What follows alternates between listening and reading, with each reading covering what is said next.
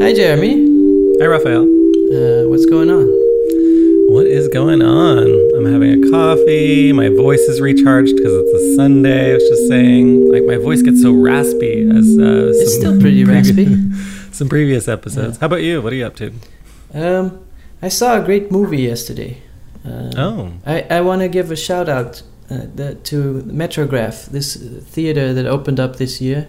Or maybe Mhm. last you've been year. going there quite often, haven't you? Yeah, so um, I was kind of I, I like going to big movies. It's fine and like a big spectacle and sci-fi, but all those movies, the storylines are pretty predictable. So you always know exactly what's going to happen. It's like it's it starts out pretty chill. There's like a scene that feels familiar and people are calm, and then the aliens come and they blast everything out of uh, to oblivion, and then one hero arises and faces a challenge and then overcomes the challenge.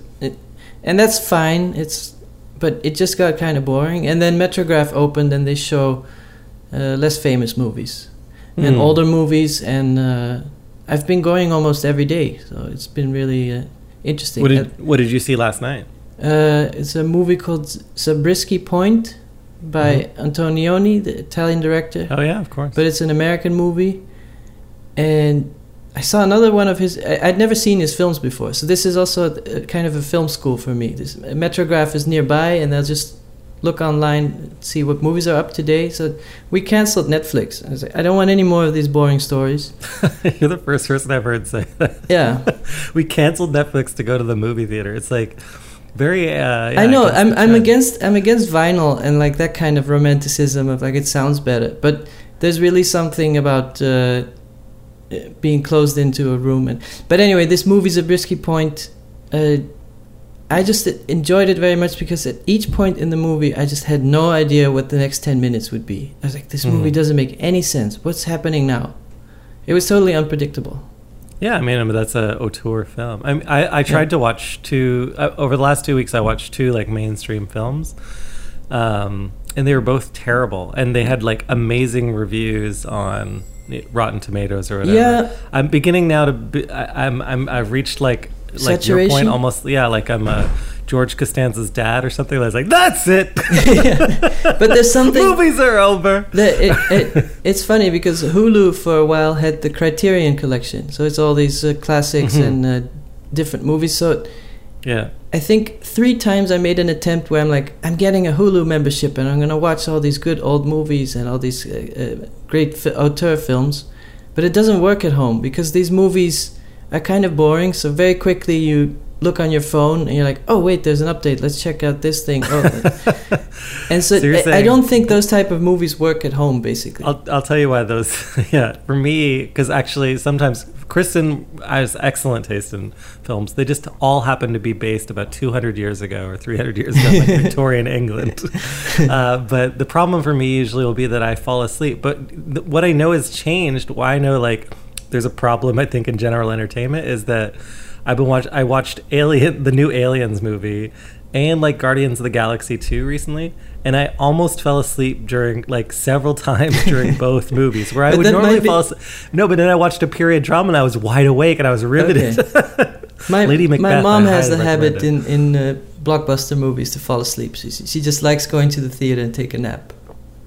Yeah, Yeah. well it, it's very relaxing you But think, I- oh, the movie I will really- take care of itself I, I don't want to have this uh, debate of like whether Yeah, yeah. Hollywood It's movies are bad or whatever. It's it's just that I've had a lot of Hollywood movies the last five years Mhm. because there was no good theater nearby, and now this is uh, refreshing. So I think maybe after a while I'll be fed up with serious movies, and then I'd rather watch something. Uh, yeah. No, I mean, I have a.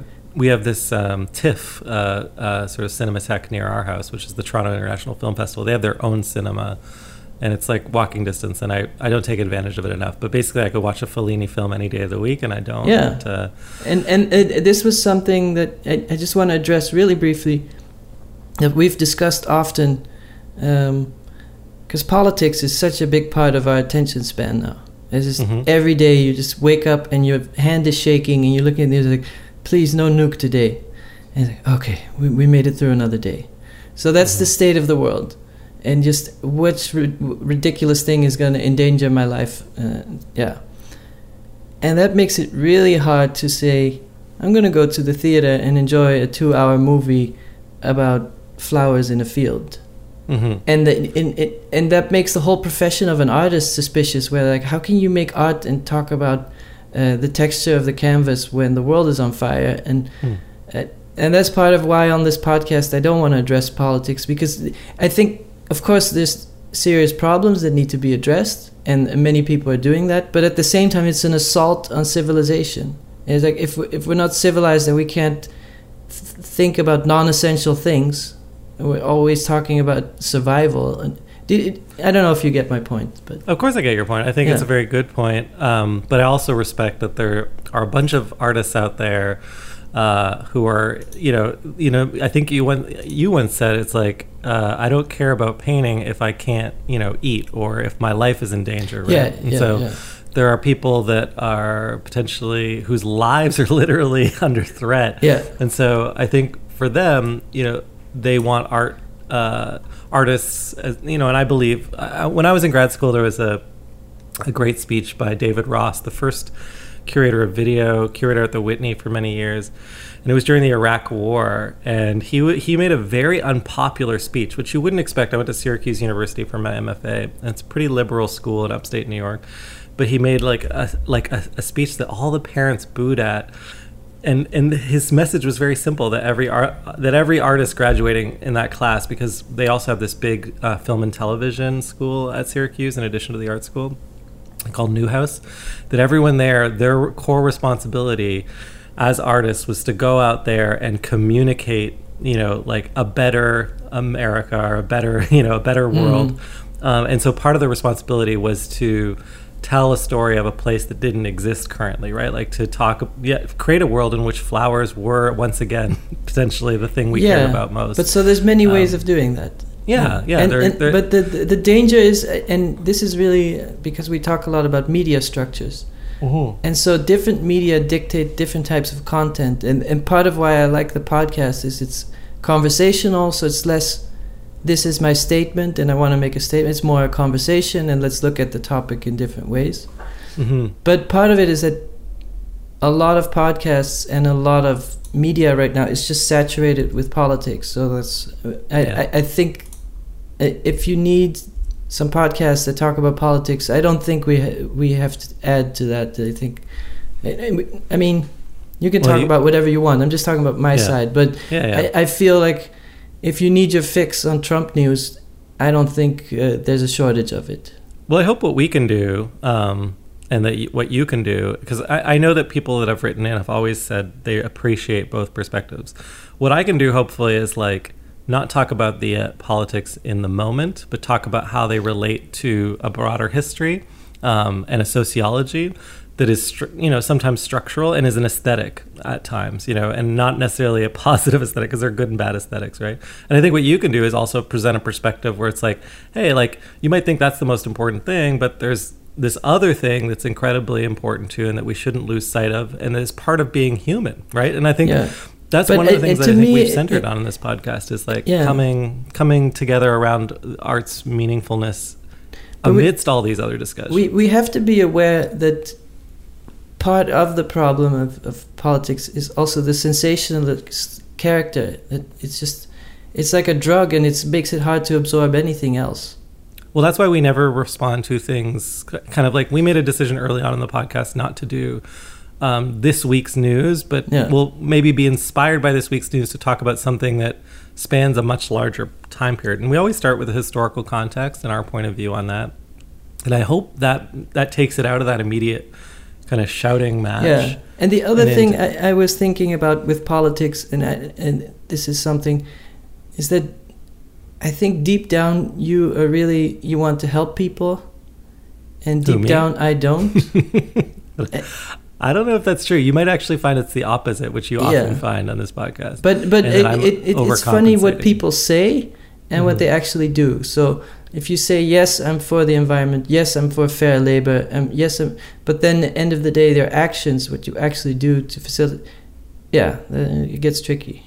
Yeah, I think that like that's why I said you might find the opposite because I, you know, I aspire to do a lot more than I do do. Now there are a few things I care passionately about, and I pursue those with focus. And I think maybe we're starting to get into some good segues into mm-hmm. this week's topic, but um, you have to choose a focus, something that you feel like you can make an impact on. And if you have skills, you know, and I think this is something that we talk about in relationship to that theme.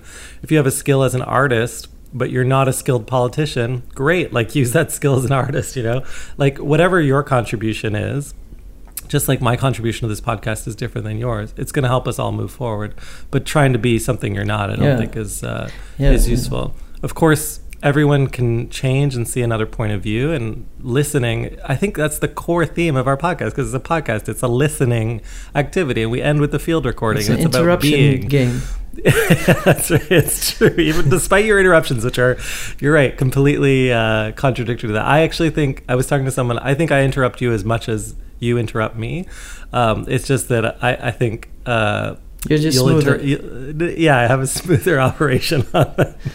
Uh, anyway, um, yeah, I think we we just have to continue to present the podcast as we've chosen to from the very beginning, which is as our uh, happening, uh, something yeah. Uh, our our way of being in the world. So, and I encourage our listeners to also be and to be themselves. And if they're angry, that's okay. I, I always proceed without judgment. So whatever you feel is okay, in my opinion um, until it affects another person negatively, and then it's still okay. But if you don't listen to how you've affected them, then then we have a problem, right? Yeah, uh, I mean, if you, um, then you get. I mean, it gets so complicated if you're worried about the impact of what you do and whether some people will have a bad day because of it. Well, that's the whole thing. I mean, don't worry, but listen. You know, it's like it's like the number. No one would have like. It's the difference between being ignorant and obnoxious and like yeah. deliberate. But often but obnoxious is attentive. so fascinating. oh well, they. I'm reading this book actually by a, a, former Googler. I'm trying to get us to Google, which is today's topic. Yeah. Uh, called Radical Candor. I highly recommend it if you're a manager, but even if you're not a manager, it's written by this woman Kim Scott who worked at Google and Sheryl Sandberg was her like first boss, or not her first boss, but her like most inspirational boss. And then she later worked at Apple. And actually, both companies were very different, she describes in this book. But what she learned at, you know, throughout her management career, and she's like got the most sage advice I've ever read. But I've also, she triangulates a lot of research and a lot of uh, opinion from other best practice management books I read.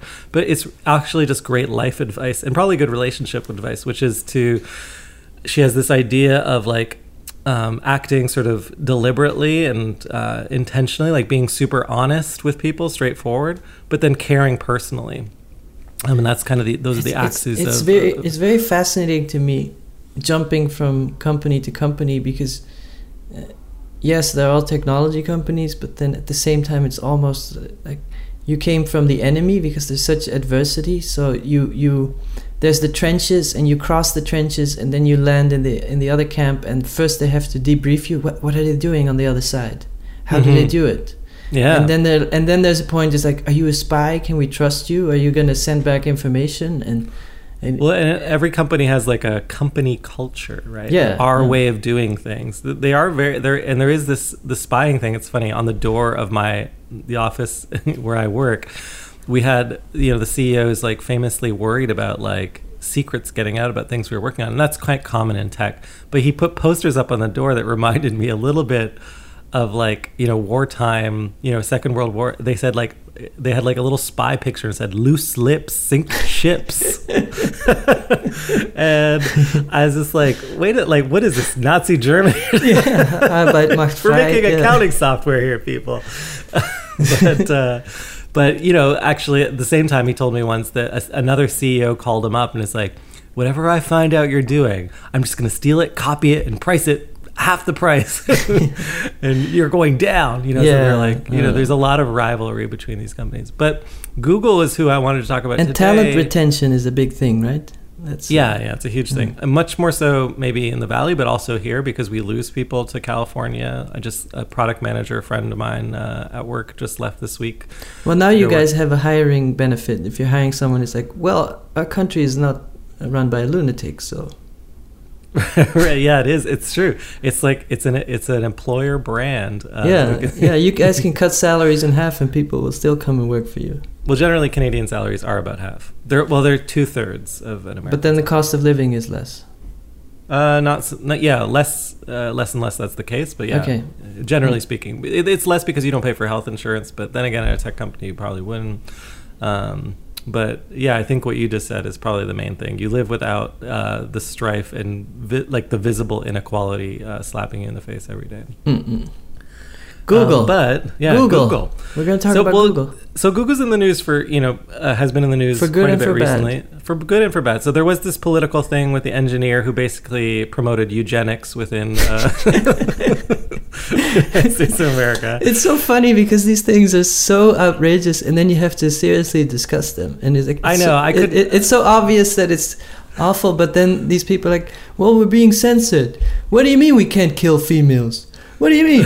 what do you mean I can't walk into the cafeteria with a nuke? What do you mean. I can't discuss this?" Yeah. I thought it was ridiculous because I would take so this Google engineer wrote this memo saying like oh, it's gone too far with the affirmative action towards gender diversity, and but then I thought if you replaced every word where it said like uh, women or or sorry men with like women or men with AI that we might like Yeah. I could see like AI writing us in the future about humans or something Yeah. like. Like, I don't get it There why was- these human was a- overlords get to on uh, McSweeney's, they made a funny article uh, uh, about an AI writing about how inefficient humans are, and that the AI was, uh, Oh, did they? yeah, like um, there's still a place for humans. They're more artistic, but you, guys, we got to get real. We get the job done.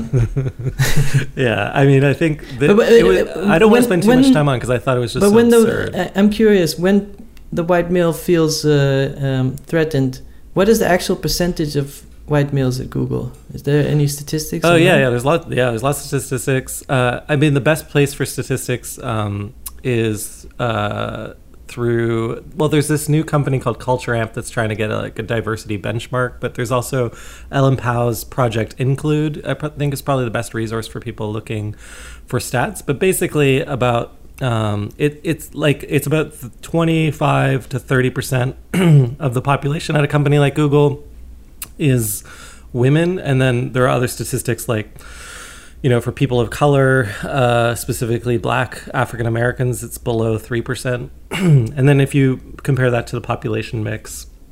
It doesn't. It doesn't net out like the. It's not. It's not a. It's not the right balance. So that that's that's the most out of all the research he quotes and whatever. Um, yeah.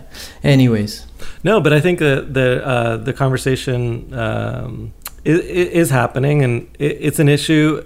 Of course, in engineering, it's even more of an issue. And without, I don't want to stereotype engineers at all, but uh, generally speaking, I've seen a lot of uh, this kind of miscommunication and this nature versus nurture and appealing to science. And that's why I said I made that joke about eugenics. But um, the th- reason I wanted to talk about Google in general was that, but also just because like. We've talked about Amazon. We talked about uh, uh, a few other companies, Facebook. Uh, but really, uh, like the kind of envelope that seals all of their fates seems more and more to be Google. And when you say Google now, you don't even mean Google. Yeah, yeah. like Alphabet. and and what's interesting to me, and when you compare the big companies, I think, uh, you know, Amazon. I think everyone at Amazon also likes to use Amazon, and I think everyone at Apple likes to use the Apple products. Everybody at Microsoft, or most people, especially the. I- think there's a lot of people at Microsoft who really believe in the Office software. Like, yeah, we do the best pr- productivity suite. And and Google, I think they're also proud of their products, but I just think Facebook. I don't think Zuckerberg is a Facebook user at heart. I think Uh, that's yeah, the big like- difference between all these companies because I, I think the people who work at Facebook, I don't think anyone there truly believes that that makes the world a bit it, like that. It, it it's such a nerdy profession to make this, and I don't think nerds at heart are social. That's why Google never succeeded at social. That That's a, was maybe that's what i'm really, getting at. That's a really interesting point. I mean, because I often uh, get upset where I work because I mean I use our product because I have to to run my business, but not everyone's running a business that that works for us, and it I I personally feel has an impact when you don't use the thing that you make. It'd be like if I was a chair designer and I was like, yeah, that chair's too uncomfortable for me. Yeah, yeah. but it's great for everyone else. yeah. I mean, Uh, th- there are professions where y- you can be a male fashion designer making fashion for women and you're not wearing the clothes. Yeah, but that's a that's an ex that's an amazing point. The high heel shoe really was, you know, was kind of like a horrible device for women's feet. Was designed by men, yeah. uh, just to make their legs look better. Uh, But uh, with Google, I think um, you're right. Like it- it's an it's a product that no one can't use. Like yeah, like, a i- utility. imagine imagine using the internet without Google. For I, I mean, I guess there are competing search engines, so that that's fine. So Yeah. that is a very interesting point and one that's evolving, which is that imagine. So that word, imagine a world in which you don't use Google. So a lot of people are trying to imagine this world. And actually, in the news uh, in the last month or so, was um, one of Google's former uh, leaders, this guy Andy Rubin, uh, started his own company called Essential, and he came out with this new phone called the Essential phone. But the real story was he's is that he founded this new incubator called Playground, and specifically he believes this this incubator is designed to try and figure out the next thing, which he's hypothesized. ambient OS. Well, they're always all all these companies are always looking for the next platform. So Google's also doing this. So like, yeah, what he's looking for is to create a platform for AI and a new uh, AI operating system. But he also created Android, right? yeah. So Andy Rubin created Android. Google sold it to bought Google, An- yeah. sold it to Google, and then he worked on Android until 2014, and then he was like rumored to be forced out of Google, though he says he chose he chose to leave. He then started like a croissant factory or something like that. like. We're gonna reinvent the croissant. Fuck you, France. l- Yeah, like he he made like some kind of French pastry thing that was like for for a couple of years, and then he pivoted out of French. Everything you know about the croissant has changed. We've reimagined. the crispiness you know and love is gone. Yeah. And so, yeah, so we, from the croissant thing, uh, I guess it's still going, but didn't, it's not the next revolution. but uh, the re- he believes that the next there's a need for like an artificially intelligent operating system or an AI system that runs everything. The idea that's The mixed with- ambient computing that that, that seems Yeah, to be the, with the Internet of Things, the general basically. direction after mobile. If the computer can get lighter, it's just around you. Well, you need yeah, and that every every system you need you need AI on a chip that's embedded within all systems. So like in, within the Internet of Things, that AI you would never dream of a fridge without AI. It would be a fridge that couldn't tell you what was in it, or couldn't tell you if the food had gone bad. You'd never dream of that, right? And your Mhm. your yeah, lights imagine your have sheets couldn't tell you uh, that you were asleep. Yeah, and your yeah, and your lamp couldn't tell you that you weren't home or whatever. But like, uh, the idea is in the future that all all things will need to have self awareness. Uh, Like everything that- has to become ironic. yeah, like you'll be surrounded by personal assistants. Any objects basically. in your house will roll your eyes if you say the wrong thing. Oh God, Jeremy, you're so lame. Th- that'll How be the yeah. adolescent stage of AI. all my outlets have been complaining. I never plug anything into them. I just Oh, I'm too good for you now. You you like the one on the left more? yeah yeah yeah so uh, but i think which is a kind of an it's funny to think about that because it's a very googly thought when you think about it right like google you always think is making they have this concept of the moonshot right that they they've written about extensively and like that every you know at least 20% of their energy should be going towards ideas that only have like a 1 in 10 chance of working out but if they did would change Yeah. the world Like Google. Wave. Yeah like google wave Which uh, they, Google Wave is interesting. 'cause it- wasn't it like what Slack is now? Mm, yeah, well, that's funny that you say that because y y no one knew what, how to describe Google Wave, and that was one of the reasons that it was.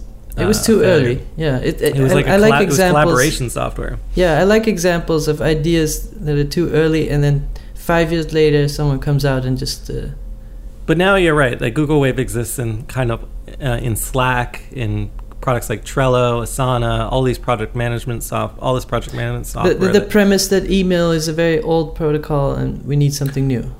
Yeah, exactly. Like, in f- every company now has some kind of a Google Wave uh, thing. Facebook for work. Anyway, there's like there's a there's a there's a million different companies that. But maybe we can go to the beginning of Google, because I Mhm. remember when Google came out.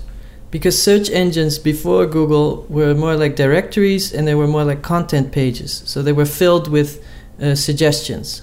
Mhm, And when you yeah, think like- of Yahoo and Alta Vista, they were a destination like TV guide, and it's like we'll we'll be the TV guide of the web. And know, then and then Google came so along, bad. and I remember someone showed it to me. It's like, you know how all those pages are cluttered? Look at this. And then that was really the revolution. It's like, hmm oh, there's just a search box. That's it. And that was like a design revolution as well. You know, it was yeah, the first product but it, that it said, was "Don't also use me." that the, the search was actually better than on the other pages. So Mhm. it- they had a secret sauce that Yeah. still yeah. And they worked on like everything behind the scenes more than it wasn't about the Yeah. flash in front of the. But this the- is the an interesting point where Mhm. design actually makes the product, the perception of the product different. Because I spoke to some engineers um, who worked on different search products, and, and I was talking about how Google search is always so much better than the other searches. And when you think of, for example, Facebook search, it's very, very tricky. They've been trying to figure out how you can search restaurants my friends like in Washington, and it just doesn't work. It just never works. It's terrible. But he said that actual web search, they comp- they did comparative research on Yahoo search and Bing, and it was pretty much all the same quality. It's just the design and the integration of other products of Google that makes you think that Google is the best search engine. But that Mhm. At this point, uh, web search is a commodity. It's it's not that special anymore. So brand is the only thing that they have. Yeah, left. and you but user interface as well. Yeah. What's funny about that is that um, there. I mean, search is not really their product. The product that they sell is uh, ad, AdWords or advertising. Uh, well, the, the value they offer to the user is search, and the way they monetize it is ads. Yeah. So, So, the product well, is still search. They have two products. One is search, and that one or one side of the product is search, and the other side of the product is placed advertisements in that search. Uh, Very that's where they've- specific advertising. But Facebook is getting better at at, uh, at knowing more about the user and being more specific with advertising. Yeah, and they you know they, they they figured that out, and specifically they figured that out on mobile and go, you know so before Do you think Mark Zuckerberg Google stuff? Mark Zucker- yeah, what does he? Well, But- what else is he going to do? Well, maybe he uses DuckDuckGo. But you're right because Facebook is not searchable, or, and so Google always saw that as a threat. Like the more content that we put on Facebook, which is a like a walled It's garden platform, it's not indexable, and therefore it's not available to the Google search algorithms, and then therefore uh, potentially not monetizable as advertising for advertising revenue. And and the idea of search as a central way of navigating the internet kind of went from this idea uh, of thinking of finite to thinking in infinite. So a directory was always like we have 1200 dog pages and we have 1200 cat pages. Oh, we added one. We have 1201 cat pages. And I think Google was the f- one of the key moments where you stop organizing things and start searching things. So the way people take photos on their phone, and then Google made a good app where you just search your photos for like birthday party and it'll figure it out. So it, this idea that computing, we used to think, okay, I have two megabytes, so I can save twelve photos. That was Mhm. that's the classic way, uh, restrained, and it's more and more going to infinite storage. So people just Well, uh, what's interesting about what editing, you're saying, though? yeah. Well, no, no, you're uh, keep going. Sorry. No, no, it's just that the, the editing is too cumbersome for most people.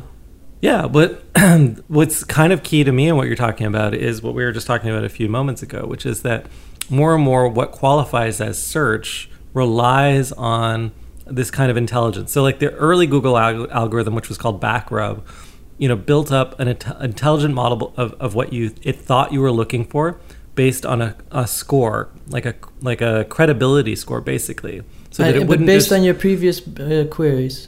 yeah, based on your previous queries and whether and also like whether the website you were looking for or that matched your query was referred to by other websites. It it modeled itself after what's like common in academia as a literature review. So it's like, okay, how many if this reference is here in this article, then it must be more important. And if it's in these other places, it must be even more important. But what happened over time, of course, is that these like SEO hackers, they call them search engine optimization hackers. I don't know if they put hacker at the end of their title, but these SEO experts, they started to figure out how that They worked. started gaming obviously. the system. They started gaming the system and creating. I'm sure you've seen these types of pages before. These kind of like fake content pages or contact Yeah, context pages, It's funny. like yeah. about.com and stuff Because like be- that. before Google, the meta tag was really important. So you, you had an HTML page, and uh, meta tags are tags you don't see when you look at the page, but uh, uh, They say something about the thing you're looking at. yeah, so it's like the topic, the description, and the keywords. And then if you just pasted lots of keywords,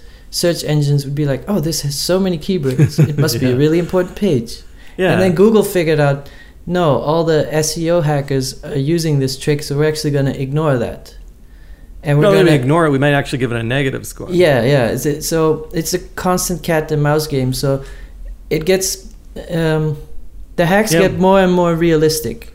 It's So almost what- like the history of art, where it was just very primitive, and you just Yeah. had to shout like if you just put 15 times pizza, your page would be on top of the search results because it said pizza 15 times. And then Yeah. now it's like no, you have to have a blog with actual video content about pizzas, and people have to like it. So you have to get a click farm involved, and you Mhm. have to get other people to share your things, and it has to look real. But it gets more and more sophisticated, Yeah, just you have like to be a video more games. sophisticated con artist.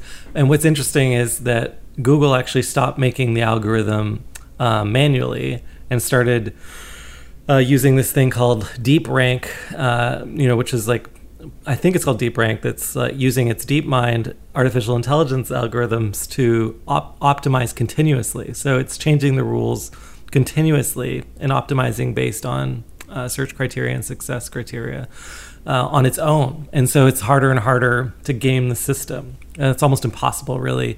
Of course, you can like the thing that's not impossible is you can still like go out and spend money to create content that people in like like or enjoy. But the Yeah. thing that's interesting there is It gets funny because you are actually creating good content. You're trying to fake Or- the system. exactly. You're either creating good content or you're hacking the psychology of the world. So you're saying like, oh, well, I think uh, you know men like bikini photos, so I'll just make this page of bikini photos and sneak this in there. You know, so like, and then you get we- to the whole fake news thing. yeah, then you get back to fake news, and I'm sorry about that. I had to get there, but, uh, but what But you, it is what- an, it, it is an interesting, interesting. in terms of uh, information digestion. If you if you take a few steps back, like there's a machine that everyone uses to access information.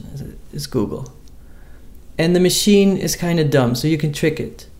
And then you start to learn the tricks, but then the machine starts to learn, oh, they're using tricks. So no, bring me some real content. Mhm. And then people are like, okay, we'll bring real content. But then it turns out, oh, if we make really ridiculous content, people will actually like that even more than reality. So, and then the world becomes a cartoon version of itself, which is where we're at now. Yeah, I mean, for me, uh, like that's why, like I always say, Jeremy Bailey, famous new media artist, or in press, I'll say self-proclaimed famous new media artist. But that was a Google. I think I've talked about it before, a Google hack, because I know that if people, if other people say it, Google will believe it's true. so then, so then, if you type famous new media artist, I should be the number one uh, thing that comes up on Google, which is the case uh, today. Now, it- how would they ever become aware of that as like a hack? Um, it's not really possible because I've allowed I, everyone has bought into that myth. And what if eventually? Well, that's like creating a new word because i i Yeah. if you want to be unique, you create a new word. And Mhm. if enough people start to mimic the word, at some point it'll be added to the dictionary. Yeah, but these are the same tools that like um, like someone like Jack Trout might have talked about in the 22 Immutable Laws of Marketing or his positioning books. These are like classic marketing books where they you know would have talked about how to manipulate the sociology of of a situation for your brand, right? And Goo- like there's nothing Google can do to get around that because it would have to take a moral stance. It would have to say, Well, that's where we're at now, I think.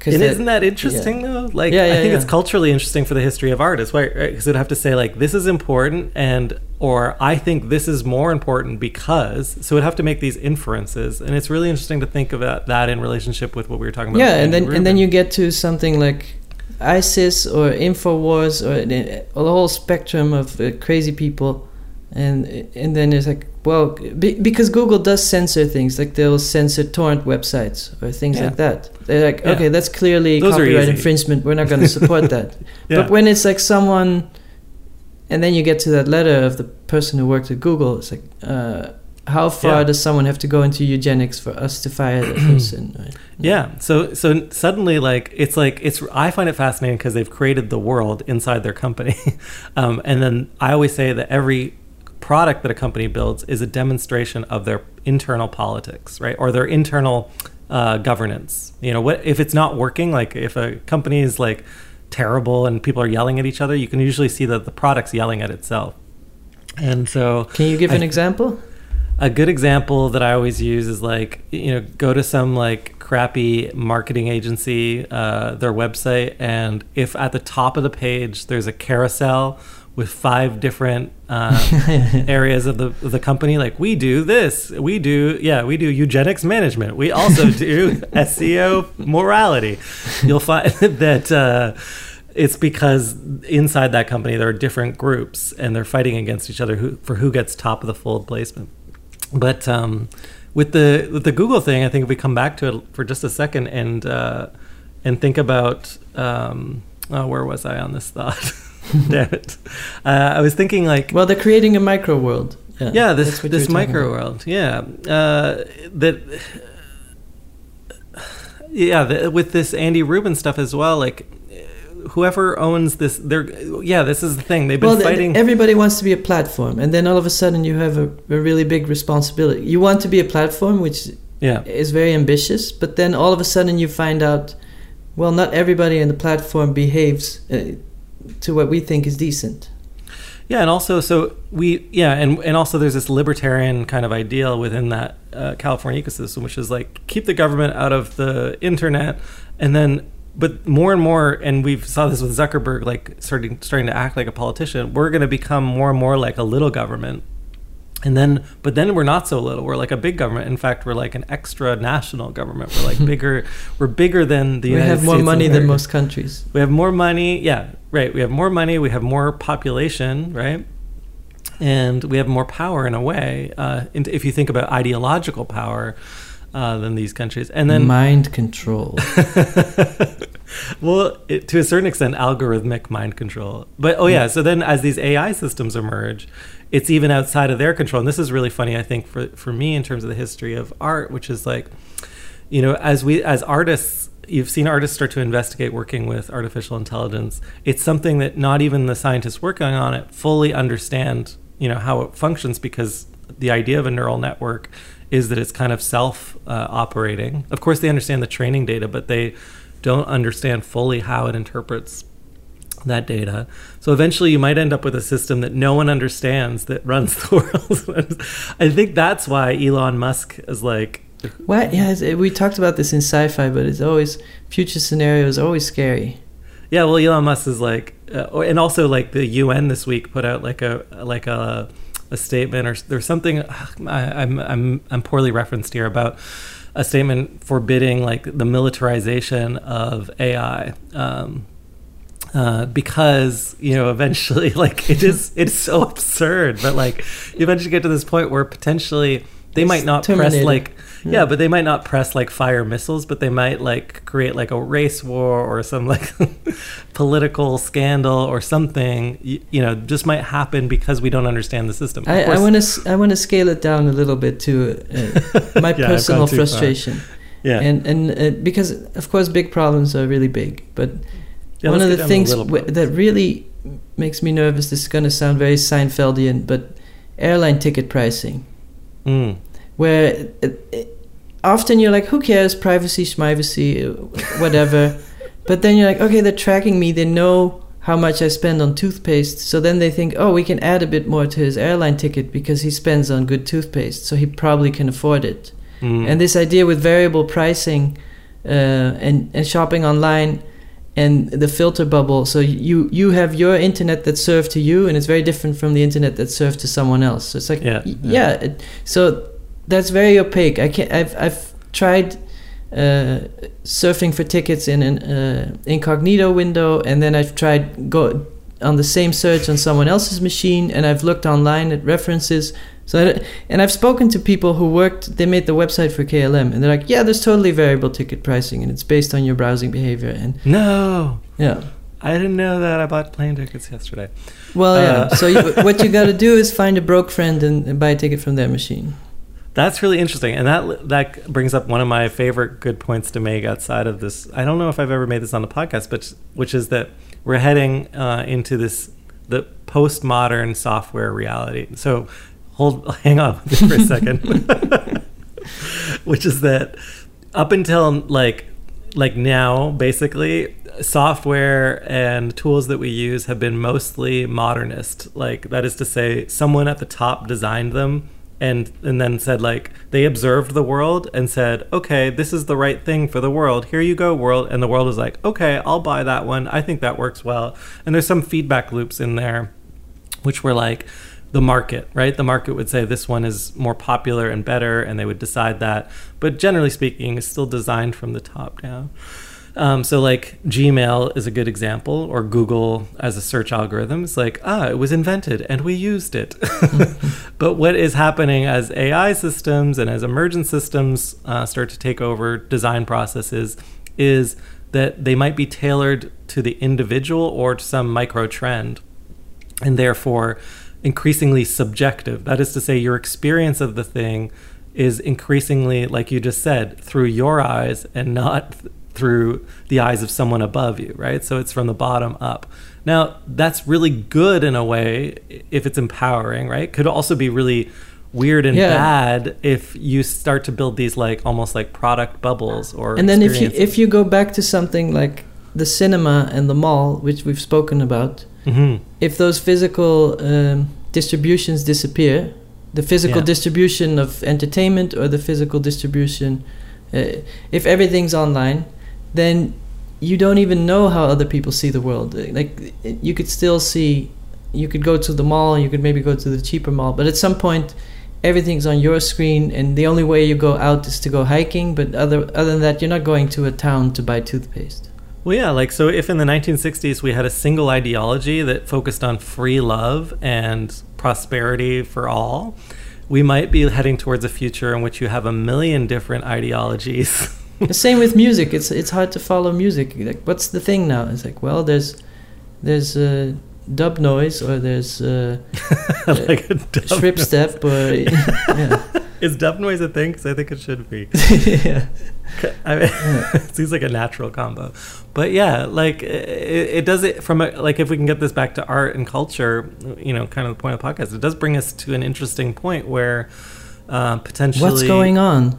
Yeah, potentially there's more and more divisiveness in terms of like how we experience the world, less and less. I think a lot of curators were excited about post-internet. They're like, finally, a movement we can label and we can be for or against. And then it's just like, oh no, no, it's too Yeah, it's- confusing. It's going to unravel like um, like quite a lot from here, in my opinion. Um, and you're gonna like the idea that we would have these macro socio- sociological trends. Maybe it's still possible, but I believe even you know not not to make it political, but in a recent political Charlottesville thing, there was like so much difficulty in people parsing how many different groups were involved, right? Mhm. And so, But our that's not new. humans- I- I- This idea that the 60s everybody was for the same cause. I, I just watched a documentary on a Dutch artist, and he lived in Paris in the mid 60s and the, the Mhm. 68 uh, revolu- student revolution uh, riots, whatever. and there's a lot of disagreement. And he was like, the Marxists were fighting the socialists, and the socialists were fighting the inclusivists, and it, it, it was the exact same thing. Like, it just Yeah, you're right. And now that I think about it, my whole argument's pretty cliche.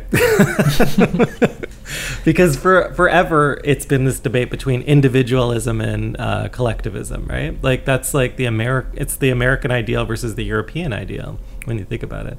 Like the American ideal is like you know a rags to riches, every person for themselves, right? You pull yourself Yeah. yourself up by the bootstraps. But the European ideal would be like post-war anyway.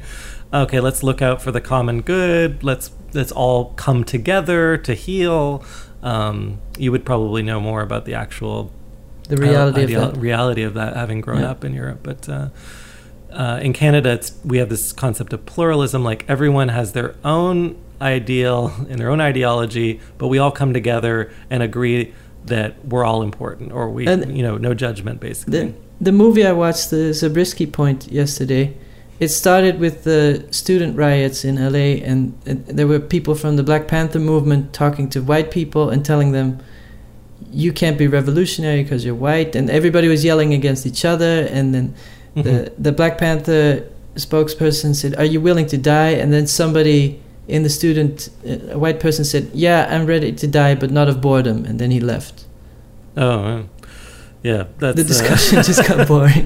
that sounds like uh, what most people say about the art world, like a regular person on the street. Like, Oh yeah, why are you guys arguing about this? But- why are you but, people uh, arguing about this? It- maybe this this this uh, story of of um, modernism being about clarity and the other one about chaos. So Mhm. Google sort of brings order into chaos, but in a non uh, s- structured way.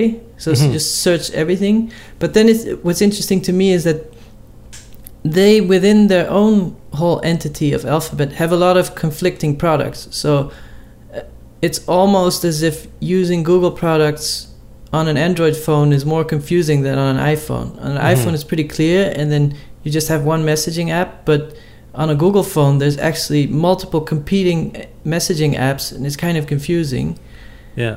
Um, and and that's a strategy to it's sort of a Darwinian thing. Like let's see which team wins. Mhm. And same with Chrome OS and and Android. They're like let's just make two operating systems. Well, And yeah, now they allow Android apps on Chrome OS, which is kind of doesn't work so well because it. It's But these are cultural differences between Apple and Google. Actually, Kim Scott talks about it in that book I mentioned Yeah, earlier. But yeah. like culturally, Google. This is what was difficult about managing in both places. Was that Google? There's very much this idea that even no matter what your status is, and in fact, Google pioneered under Marissa Mayer this. Uh, product management program, like where they trained product managers, who are the people that build uh, products, basically, or like that lead the teams that build products.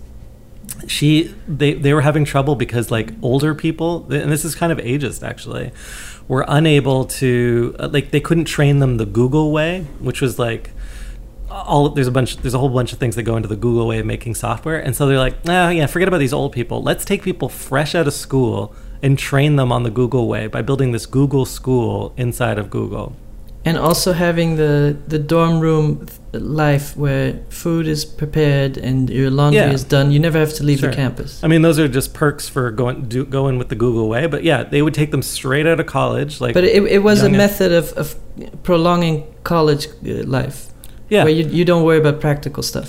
Yeah, yeah, basically like we'll take care of everything, in- including like training you. You don't even have to come in, you know, just come to us with a passion for technology or whatever and we'll transform you into You don't even need a um, degree? You had to have a degree. Yeah, and it probably had to be from Stanford. But like all I'm saying is they did you didn't have to have a degree Tough in that specific college. profession because no very few schools if any, well none at the time had this uh, product management as like something you could take in school and so but they didn't want old product managers because they were like set in their ways so they started Yeah. to train these young product managers So but no anyway they- Microsoft alumni. but they created this culture where anyone can come up with an idea and it doesn't matter what their level is. This is what I wanted to get to, which is like they could be brand new to the company and their voice is considered just as important as someone who's been there for 20 or 30 years. At least that's what they said. They had this anti hierarchy kind of idea early on. Um, if anyone who's read the Googleplex, which is kind of the one of the bibles on on Google inside Google, they had this idea of no management, like from a hierarchical perspective as well. So just be like total flat hierarchy. Eventually, that's bad for people's careers. So they did introduce managers who are, you know, when you think about a manager, it's actually more of a mentor or coach. And so Google, but Google still has this philosophy of a good idea can come from anywhere, from whatever level. Whereas at Apple, they had the opposite, which is like also don't rel Google has this philosophy of release often, like fail fail fast, Yeah, fail yeah. often. But Apple has the opposite, like get it right the first time. Uh, and so at Apple, they have a very closed culture, and they actually people stay at Apple for a very long time, and seniority is actually something that they uh, kind of like uh, privilege. And so, you know, like if you look at Jony Ive's team, he has had the same team for 15 or 20 years, you know, which is incredible. Like every person that leaves that Jony Ive industrial design team, it, they make an announcement about it, right? Like so and so, I can't believe they're leaving. Um, and I, I've only ever read about one or two people leaving that core team. And of course, they have a much larger team below that.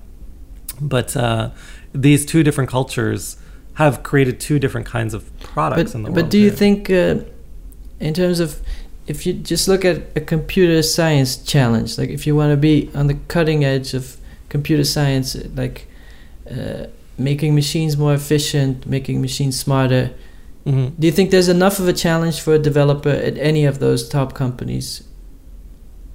It's To- more like a culture choice, but that if you want to be intellectually stimulated, because that's what talent retention is about. Is that the uh, the, Mhm. the top talent, whatever the top talent in any business, they want to be challenged. It's The not about challenge. money. It- yeah, it- you're actually a thousand percent right on that. Yeah, Yeah. it's not good math, but it's always about like how interesting the challenge is for the smartest people. But I think for almost anyone, right? Like no matter what your level. No, is, I you think for some people, there's a lot of people who don't want to be challenged too much because they don't, they're not a, don't have a research brain. They just want to do a good job and not worry about being on top of their game, and they might get fired and, and they might get outranked. Do you think that there are there are artists like that too? Like as an artist, do you seek uh, new challenges? No, there's a lot of people who just refine an idea they found, uh, like they found a thing and they just go with it their whole life. Yeah, I guess you're right. There may be kind of two kinds of artists. Like Yeah. I once I've done something, and and then people are like, "Why aren't you doing more of that thing we loved? Why are you doing this stuff we hate?" I'll be like, "But I did it. Like you could Yeah. go look at that thing again. Just go Well, look yeah, at it again. my- there it my, is." My theory is you, you, you'll never know if you've gone over the hill unless you've gone over the hill. Yeah, well, I was always taught that, and I was talking to another artist about this earlier this week. That if you're not scared, like of, and you're not doing something that's potentially a risk to your whole career, Yeah, but the risk might prob- be repetition. Th- Where then, people you know, like, I know. Uh, yeah, Yeah. but if you're not aware of that feeling, then you're not doing the right thing. Like you really should be throwing yourself off a cliff, like you know, once a year kind of thing. That was what I was taught anyway. Yeah. yeah. Uh, But so i- i- you work with developers, and maybe uh, do you work with developers who worked at any of these big American companies? yeah, I have um a VP of engineering that I work with very closely. Was uh, engineer at Google. Um, And and did he feel challenged there, or is the machine so big that you're just a very small part of a huge entity? Yeah, they definitely fe- felt challenged there. The thing that, that he will describe, and similar peers at Microsoft, that I've had peers from almost all the top tech companies, but they always talk, especially people I've met from Google, will talk about this ambition and like kind of it is really that like individualist mission? th- well no there's like an individualist mission or spirit that we were just talking about a few minutes ago in relationship to like nationhood where like you like you just you see a problem you go and fix it yourself you have an idea you pull together the resources and you make it happen and th- this is Mhm. very different from the corporate philosophy of like okay we'll wait for the president to tell us what to do and then we'll uh, criticize what he says. So that- that culture results in like five different messaging apps on Android that all have Yeah. an overlap in functionality. Yeah, sorry it took us so long to get there, but that's basically why you have that. It's based on the. It's similar, like I said earlier. That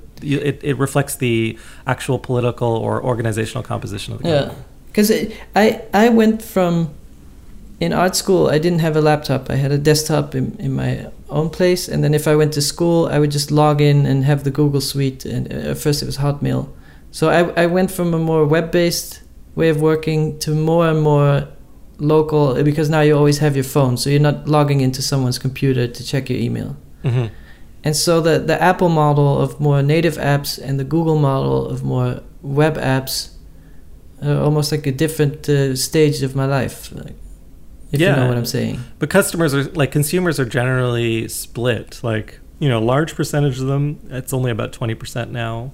Would prefer like an Apple you know, vision of the world, which is like just one perfect thing. Like it's kind of like a modernist point of view. And then the the Google view of the world is like, well, we're going to do 10 things. You choose the one you like best, and in the future, the one you like best will be designed by you actually. You know, this is what I feel like. Uh, and so th- But those you, two views are going to used compete both. for a long time. Yeah, you've used both Android and, and iPhone. Uh, you, you you kind of switch often. Yeah, and I design for both. Yeah. And- so it- so uh, it, that's very yeah. fascinating to me because I never went to the other side. yeah, well, it's disorienting at first, but then you kind of learn to like certain things that you didn't have on the other platform. It's kind of funny, like it's almost like it, not to make it political, it would be funny if left people had to be right for a little while, and then right left is like Go hate just on like some phone- black people for a But while. like it would be funny if the phone platforms themselves were like, "Oh, this is a Democrat phone." oh, you're on uh, that Republican phone. But but what's your experience uh, with the with Android. With with with, uh, with the flipping f- from both going going back and forth? Oh, going back and forth. I mean, I right maybe now I'm- maybe uh, uh, uh, I'm waiting for wanna- the new iPhone. I want to but then I'm probably specify the question a little bit because yeah. I feel like on a on a desktop computer, you can switch and like maybe you're editing a video on a on a PC and then you go back to your uh, keynote on a Mac and it's not as drastic. It feels like the phone is so close and so instant that when things don't work on a phone, it's almost like your finger's not working. It's like it's really p- part of your anatomy. So that's Hmm. why I'm interested in you flipping between, or maybe you don't feel that way. Uh, well, I go between Windows and Mac too, and I, you know, I feel more comfortable on the Mac. But then I, I, it stretches my mind to use another platform, and and like I know when I started using Android, like there were things you could do that I'd never imagined even possible, like uh, swipe keyboards as an example early on on Android. Like they had a totally different way of inputting characters. Is right? it is it often with those type of things? So on Android, you'll have a feature that won't be out on the iOS for another three years, but it's Mhm. actually a bit too early, and it's exciting. But then it turns out, oh no, it actually takes longer than I thought. yeah. Or like with swiping, for example, you probably use that for a while, and then you're like, this is actually annoying. Well, the thing is, I was using it like religiously on Android, and then I switched back to iOS, and they had a swipe keyboard, but it didn't work as well, or there was something not quite right about it, like it didn't fit or jam well. And so I stopped and I went back to just classic keyboards, and I was like, "But I used to love swipe keyboards. What happened? like, why? I would never use one now." Uh, so I- I'm considering going back to Android for a little while and just uh, to to feel that again. But um, yeah, But I don't know. Like, and what made you go back to the iPhone? uh, recently? Oh, in the first place, it was just um, it was just like that I should sh- switch back and forth. I just have that philosophy. But um, But but uh, how much uh, in my oh, in the last in the last ten years? How much? I'm not being honest though. I'm not being honest. I'll tell you what happened. Is like the phone I had, the everything on it stopped working. is the old Windows problem? Like, like the It's it great wouldn't- for a while. Yeah, like the headphone jack wouldn't work, and then like buttons on it wouldn't work. and then like I couldn't charge it up, and then like pieces of it literally started to fall off. and I was like, it was an HTC, and I was like, this is pretty high end. Like, what's going on here? Um, Hmm. So it was just kind of bad. But iPhones quality. break too. Yeah, but Android has this fragmentation problem. I don't know if how, how we're with gonna bring this drivers and, and like the connection between hardware and software. Yeah, I hope this doesn't evolve into pure tech talk, and we've, we're losing. Uh, I love pure tech talk. okay, this is like the soft, but basically, because Android has like this limitless fragmentation, which is to say that there are so many different versions of their yeah, operating but that's exactly a reflection devices. of the company culture. In a way, yeah, it is. Yeah, that Yeah. fragmentation, though, and then adopted by other companies who have fragmented it further, means that you're very rarely on the latest version of the operating system, which means that your device becomes obsolete faster. But the the search function on a Android is probably better than on an iPhone. Um, mm, like searching for apps is- and stuff. No, just the idea that you you. I thought Android just starts with a huge search uh, option on the home screen. That's just by default because yeah. search is so central to uh, Google. Yeah, back when I was using it, they were pushing Google Now, and that was the central thing, which was Oh. like, don't search for it. We're going to actually present it to you before you even knew you wanted to search for it. I, uh, that hasn't really progressed. Google Did you like Now, it? Uh, it was rarely like that relevant. Be like, because it could only do a few things, like you know, you should be at work. Now it's all stuff that we take for granted, like oh, leave for work now if you want to be there on time, or Yeah. uh, you know, sports scores, or here's the weather. I. I Like, never get to like- enter a work address whenever the, any operating Oh, system. yeah. yeah, yeah. They're not designed for you. See, and that takes us back to my original point, which is like, so they're the people that are building these products, and this comes all the way back to our first statement of that engineer. Uh, what I think is really interesting is the people building it are potentially introducing biases from their own lives, right? And they're a reflection of those organizations. So if you have an organization that is non-representative, they're going to create products that are non-representative. So you made a great point, which is like not everyone has a home and work, and yet like these operating systems just take that. Everything for granted, is right? like about the commute to work, about getting the coffee near work, Yeah. ordering the coffee when you're at work, and, and yeah. So how many like how what many about of us bums? Well, where, no, but where's like the independent artist or the independent uh, you know entrepreneur? well, there's that- a lot of people who work at home. the mom or sure. dad who works at home. Yeah, in fact, Yeah. it's thirty percent of the uh, no, population. no, you're being very uh, bigoted now because it's not just mom and dads who work at home. There's tons of people running very successful companies from home, or there's Yeah. billionaires uh, trading stocks from home. So No, of course, thirty percent Yeah. of the American population is self-employed, right? But those thirty percent are not reflected inside uh, Google or Facebook. Yeah, right? or someone who has a flexible workspace and sometimes works at one address and sometimes at another address. So this actually did end up affecting uh, a product in a political way that is kind of interesting. Airbnb ended up in like the most difficult position with one of its products, which was, uh, and, and we're a little bit far from Google now, but Airbnb had like if you were a person of color, you had a 20% less likely chance of being able to reserve a room on Airbnb. And they're like, oh shit. we like unintentionally. Yeah, but it, do you blame that on the users or on the software? well, it's a little bit of both because in a in the old world with a hotel, you know, if you called a hotel, they wouldn't be like, "Are you black?" Because Yeah. if you're black, you're not getting a reservation, right?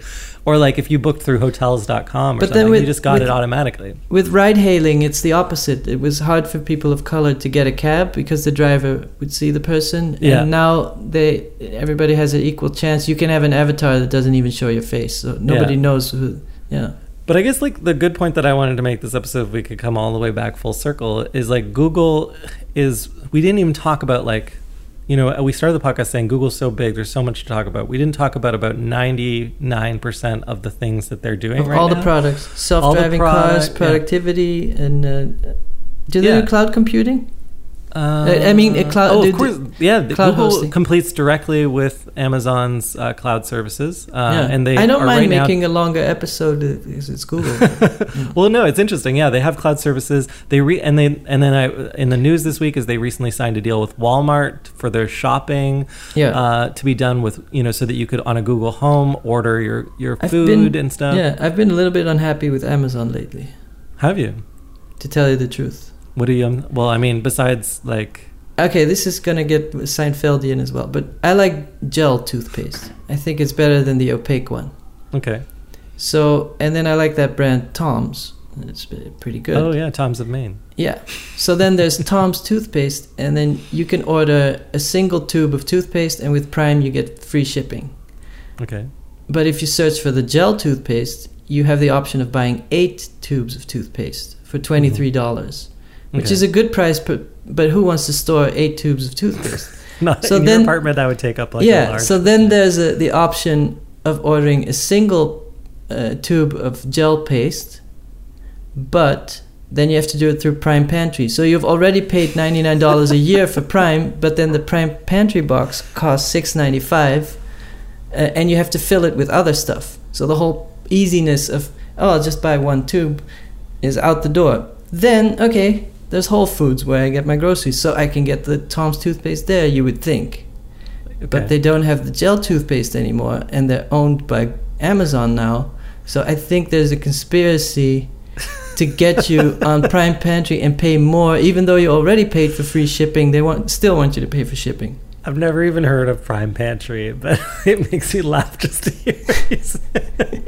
I have to put my gel toothpaste in the Prime Pantry. Yeah. Yeah, the idea of a Prime Pantry box is that you order a whole bunch of things in small quantities and they put it all in one box and you save on materials. That's fine, but you have to pay extra for it. This is Okay. weird.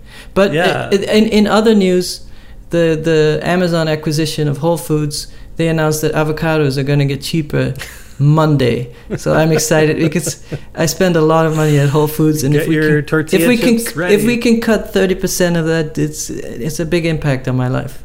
But you know, like we, the tech industry, if we could just like That's an level up for a extra extra amount of money that they can then make tickets more expensive because I'll probably spend it on that. But I think it's interesting because like the tech world talks about how it liberated us from kind of the constraints of a few big companies owning everything, right? Like that there were there were a few like major like monopoly The WalMarts, Yeah, and and, the- then the tech industry came along and they disrupted it with wild innovation.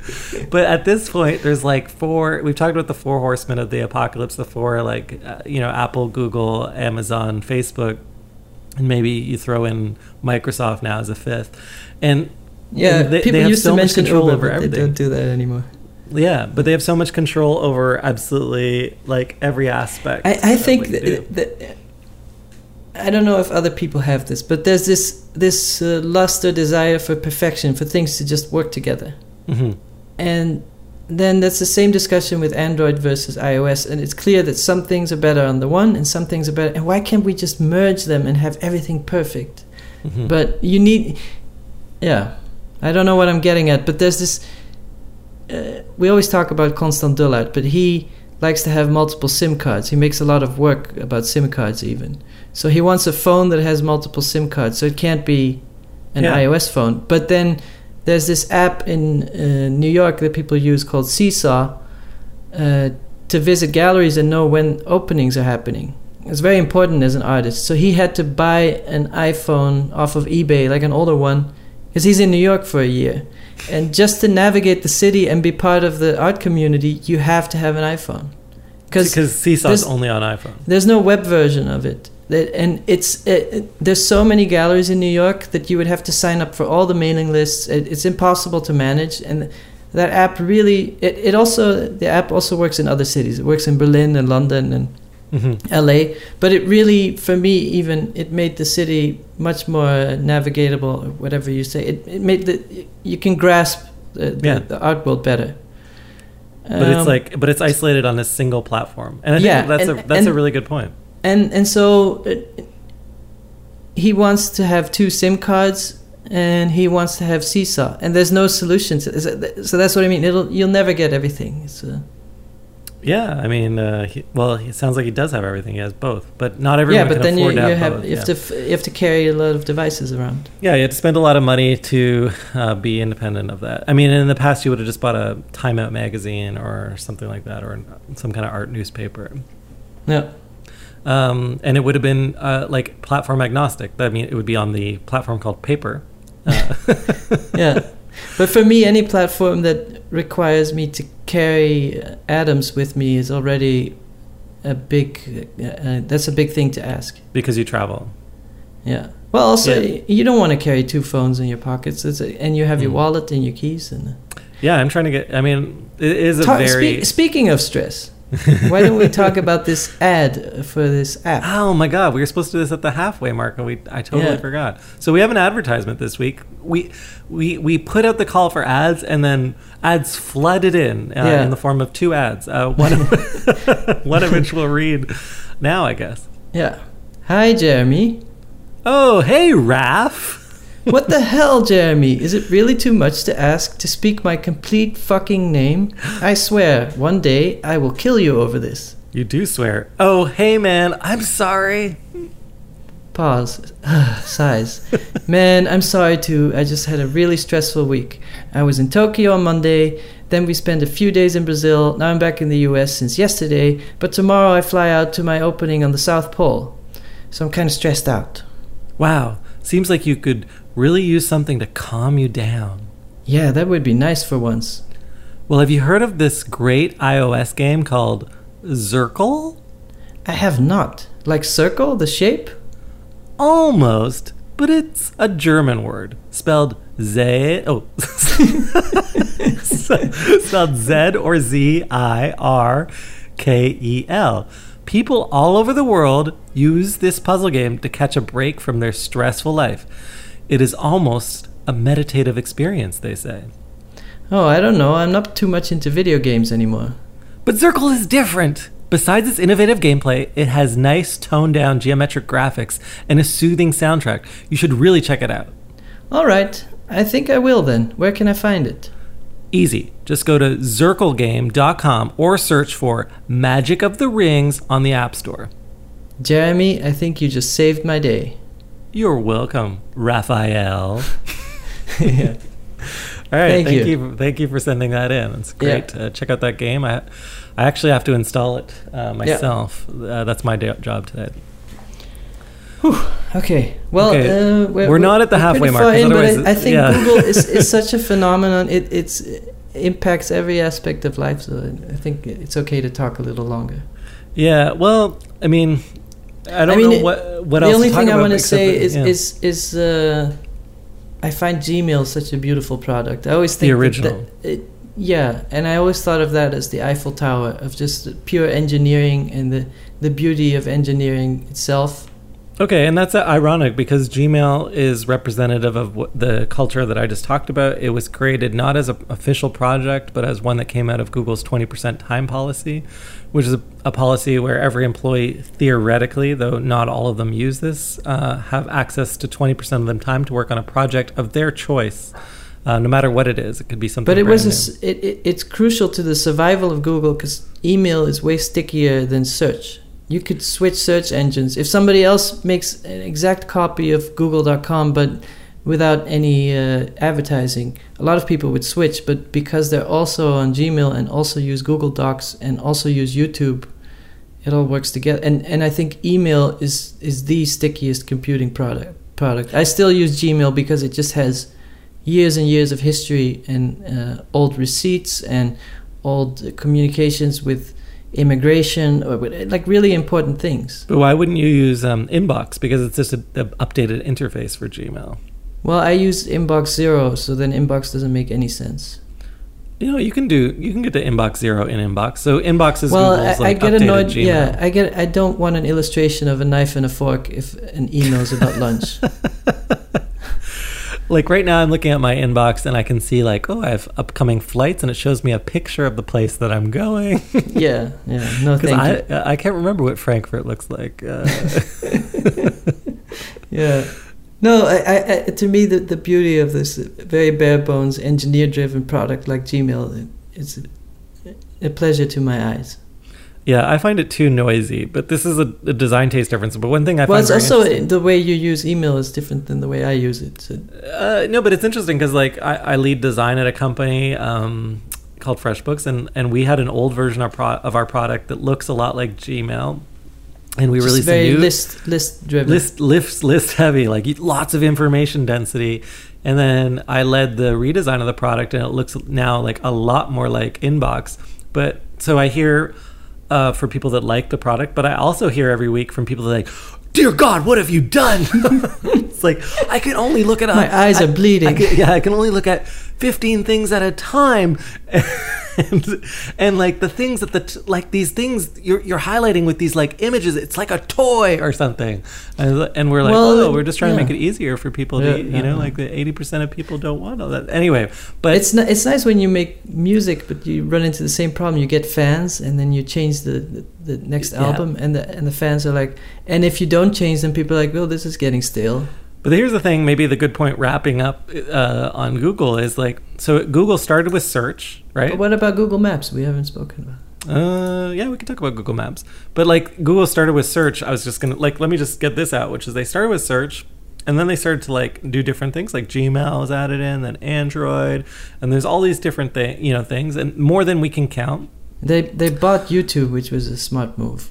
And but yeah, like, and the number of times that we use search a day um, probably hasn't increased at all, right, since it started. I think I search Google as many times as I did um, ten years ago today, right? Well, I don't know that there's more people online than before. Uh, yeah, but personally, me like the pro- Yeah. that product, it, it kind of is just still doing what it does. I use it less, maybe in some circumstances. Yeah, but try uh, using. If you have to use Bing for a day, you get depressed. if I, I have I have a few friends that worked on Bing. They'd hate to hear that. Is it just the it, like it seems like It's exactly the design. same. it's like oh, and then they have this big background image on the search results. Like, I don't want to look at this. I really just think it's because they called it Bing that, that was the reason for the Bada Bing. Yeah, Bada Yeah, Bing what were they Chandler thinking? Bing. It was just a bad brand. I, I mean, they were really bad at brand back then. They did Zune and everything. yeah. But I think for a good point, we need to bring this back somehow to the artist because that's who we're for. And Google for the artist, if we just think about it for a second, is your primary research platform. We haven't talked about this at all, right? Like, like if you're going to do visual research, how are you going to do it? Are you going to go to the library? no, and if you collaborate with a team, you're probably using Google Docs. Yeah, if you're collaborate, so if you're producing a sh- like a show, are you you're going to communicate in Gmail, right? Probably. And a lot of artists use YouTube. Yeah, and if you're gonna like you know If make visual work, video you're gonna art. share it with others. You're gonna use YouTube. So like more and more of what you would constitute as like your business, the way you run it as an artist on on the web, is increasingly like dependent on this company. So It is to- it is interesting that uh, so Google search and the open web always seemed like the most efficient way to get to information. But there's a point now where platforms like Pinterest and Instagram uh, are more curated by humans, and then the quality of images is a bit higher. So, Mhm. and, and, and it's also interesting to me that if I search my own name on Google, it shows a lot of work from five years ago, and if you search my hashtag on Instagram, it's more current. Yeah. Yeah, I mean, like, so th- that that might be a shift in people's attention. That then Google is just kind of uh, scraping old content. It is interesting you said that because I was talking to a curator earlier this week, and I don't. My website only has like one work on it. And I I don't document my work. I'm but just a bad lazy artist. I should blame myself. But like I I, I ideologically I don't believe in documentation of performances. But so she had gone out of her way. She started to describe how she she was trying to keep up with my work, and she's like, yeah. So I, you know, I've been on Facebook. I saw nothing on your wall. I went to Instagram. Yes, I saw pictures of your family. or Something. She's like, I'm just trying to figure out what are you doing. And so. She, you know, she was describing to me that the way that she was curating wasn't to visit my website; it was to like search Google, Scrape like the platform. scrape Instagram. Yeah, so she was like scraping together this image of what I had been up to, so that she could put a grant proposal in. Honestly, for a show next spring, and I was and was you like, made it so hard. I made it so hard. Yeah, I thought this that's really podcast is also hard to index. That's right. Yeah, like so the whether I like it or not, whether I choose to you know consume these platforms because this week, for example, Taylor Swift released a new album, but also like pulled all of her media off social media. So she shut her Twitter account down, or Instagram account, or at least like deleted all the media on those accounts. Um, and that was like more of a publicity stunt, right? But that act of removing one's media is like a controversial act. That's why it was a publicity stunt because you're like, oh no, you're deleting the history upon which we make decisions about who you are and what's going to happen next. And as an artist, what your expression is, that's your body of work. And uh, it got me to think that, you know, can I just like, I've always had this idea that, well, Google will figure it out for me, right? Like they'll index all my stuff. And she did a Google search. But like, if you were to try and figure out what I was doing from it, you're right. It's like not organized in time. It's like kind of curated in a way that doesn't like necessarily make I sense. I still think you have to have at least one platform that's that you control. So it, being a website. yeah. Because so- everything else is going to come and go. Instagram will be around for a while, and then it's the next thing. But if you, I don't know, I, I think as an artist, you have a responsibility to share your knowledge and your experiences so other people can build upon it. And so ideally, your work should be available. on your website. Yeah, think and I understand that you do performance and you don't want to have a minor version of the performance on YouTube, but still. Uh, No, no, no. I agree with Yeah. you. Like, so this realization came to me this week that like I had this philosophy that I would rely on the algorithm to be my. I said I, I've said this many times to many people that the website is dead. this has been my like spiel for the last like four or five years. Like I, I always, whenever I meet someone new, I'm like I ask them, "What was the last website you visited?" And people actually really struggle to answer this question because they don't they'll be like their first answer is always Facebook or then they'll say like oh Instagram but then it'll be like an app like you mentioned the Seesaw app or something like that. But at the end of the day the artist website is like an app in itself and it, it people do still rely on that as an index of Yeah, I, of what they've I will counter what I just said. So the artists should have websites, but whenever I uh, meet an artist and want to know more about them, it might go to their website, and then it's kind of tedious because you have to figure out their navigation and you have to figure out their logic and their Mhm. information hierarchy. And then you just do a Google image search, and it's split second, and you get a grasp of what the artist is about. hmm Yeah, but there is no. Yeah, that's interesting. But there's no platform. I mean, there are a bunch that are trying, like you know, Artsy or uh, ArtStack, or whatever. Squarespace. Like, but there's no like uh, individ like platform built for collecting all of the artists, every artist's work in one yeah. place. Right? Also, in, in in the old days, it was maybe just paintings and sculptures, so that was still manageable. But now it's so many different things. so many different kinds of media and yeah and it, and then the artist would want to hack it like the glitch artist would want to like you know does it support Mess it up. unicode yeah like can I, can I yeah exactly does it run javascript or uh, and so google still serves this kind of purpose of like trying to at least like desperately tie together all these loose ends but the the web your website is a part of that uh, that story and so in that way it's kind of interesting because they're the that- only that's a- platform no but they're the only platform that still supports it's an individual expression. threat. But it's an existential threat. The uh, people browsing less on the web is problematic for Google. Uh, yeah, well, oh, you're saying that they have to support that because if they Yeah. didn't, they would have no more advertising revenue. Yeah, and, and there's the other thing where voice search is becoming more important with ambient computing. Mhm. And their whole business model is showing ads next to search results, and that doesn't work in voice search. Yeah, so I mean, let's just because we got we do got. I feel when we go too long. Well, let's go to 130 at the max, like just for our listeners. If Yeah. and this comes uh, again all the way back to everything we've talked about this week, which is like if you were to be like, "Hey Google," because you'd have like a Google Home speaker and some ambient operating system, like. Who's Jeremy Bailey? And be like, Jeremy Bailey is a new media artist, or like, who is Raphael Rozendaal? Rose, Raphael Rozendaal is famous Is an internet asshole. artist. and then and then you'd be like, well, what does his work look like? Right? And then they'd be like, what would they do? They'd be like, turn to the right to look at your television. I have put something. How would Yeah. they? How would they describe? Or they describe it verbally? Well, it is uh, simple geometry moving in space. Quirky geometry.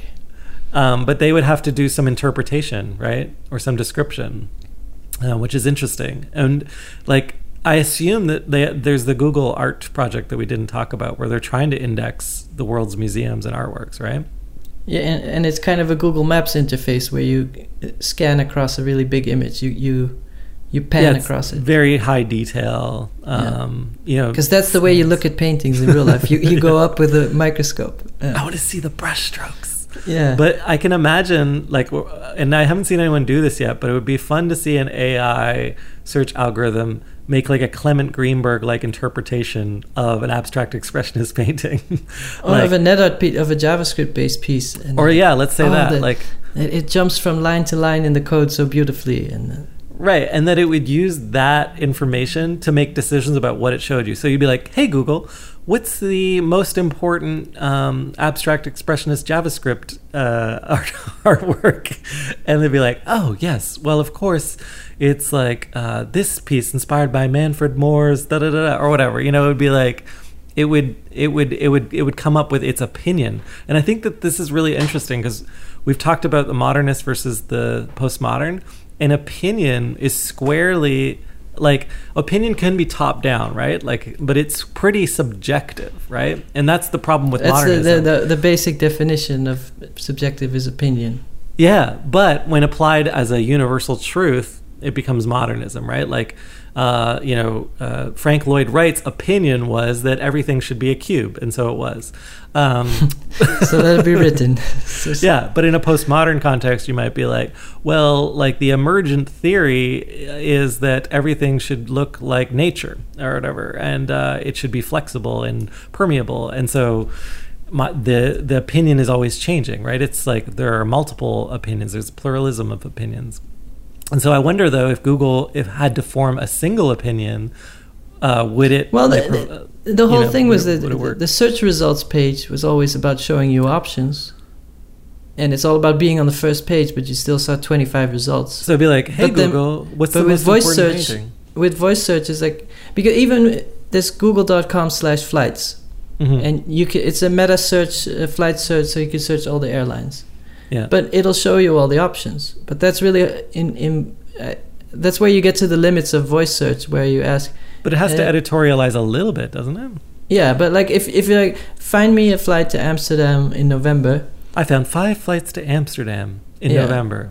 Which and voice like? is just a very difficult interface to be. Wait, what did you say about the first flight? Was it cheaper than the? Oh, oh no, that's a once. Oh, it, it gets. I yeah, don't so think you, that's a good. you would be like, give, tell me the cheapest one. It's this one. Hmm. Is there one that's like doesn't have any stopovers? You would start to yeah. walk through. Oh, it has seven stopovers and takes seventy-two hours. Okay, that works for like information that's like standardized. But like we Yeah. said, with, with an artwork, the information doesn't follow a standard index. I think. I think the moral here is that uh, with We art, need- you should not rely on critics. You should find out for yourself.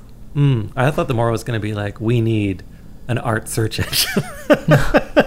No, no, no. I And we just really, I. I I think the, the the profession of an art critic, I, I guess it can educate people, but uh, people Mm. really have to figure out for themselves.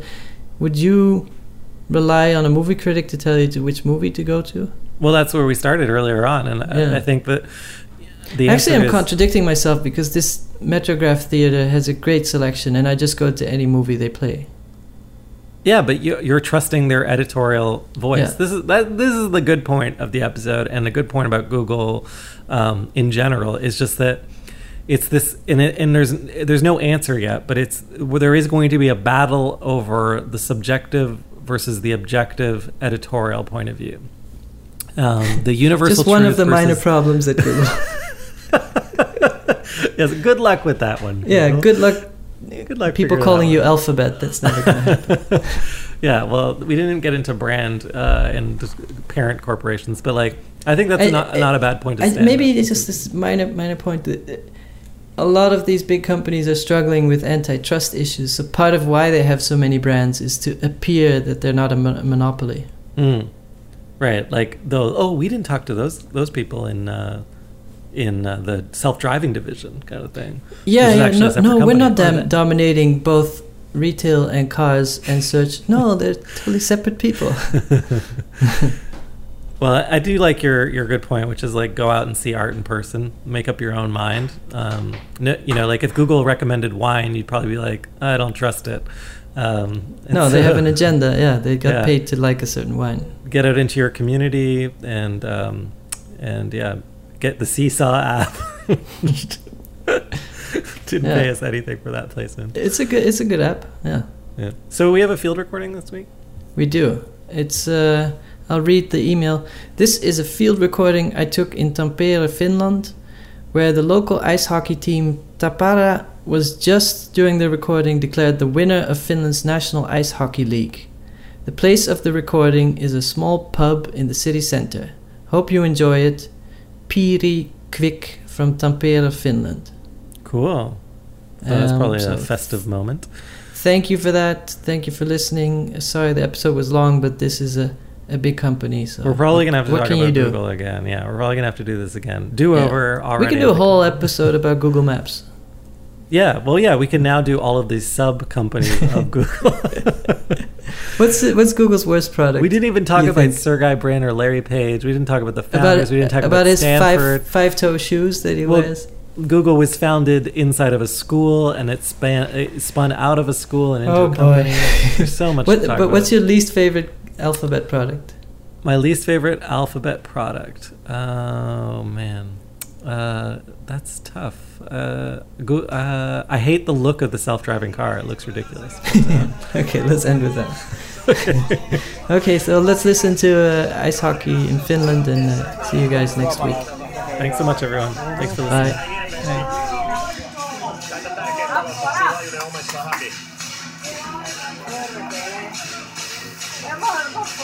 29 sekuntia.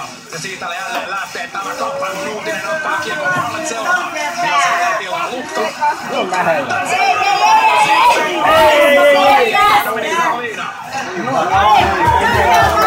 Nyt alkaa sitten hiukan tiimata sisällä koko ajan.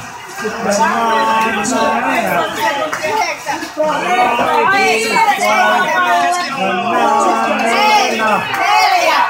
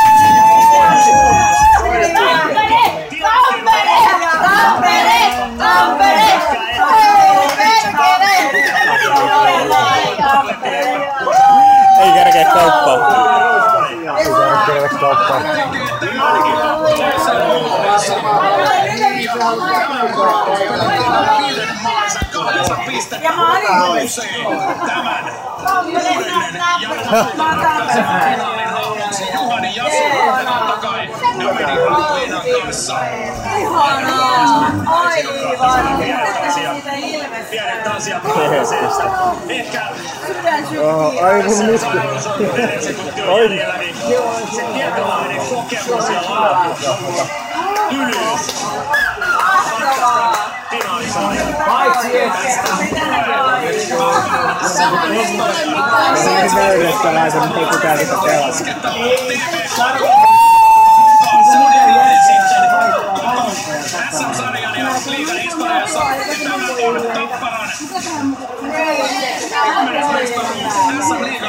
Jumma nousee TPS rinnalle kymppiin. Ja nyt on kappalalla niin vahva dynastia ja tekemisen kanssa ja kuutotolla ja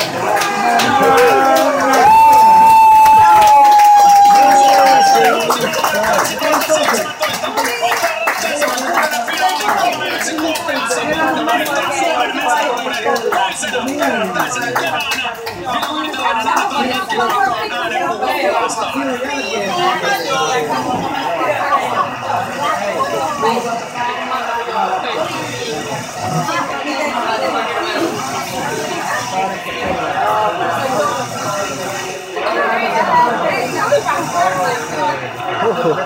On siinä vittu. Moro! Sä pudistelet päätöksiä. Mitä? Oliko hyvä peli? Oli Me nähtiin viimeinen erä, mutta oli, oli hyvää peliä. Molemmin puolin. Siis mähän täysin vasta hississä, että tää on virhe. Ainoa oikein valinta.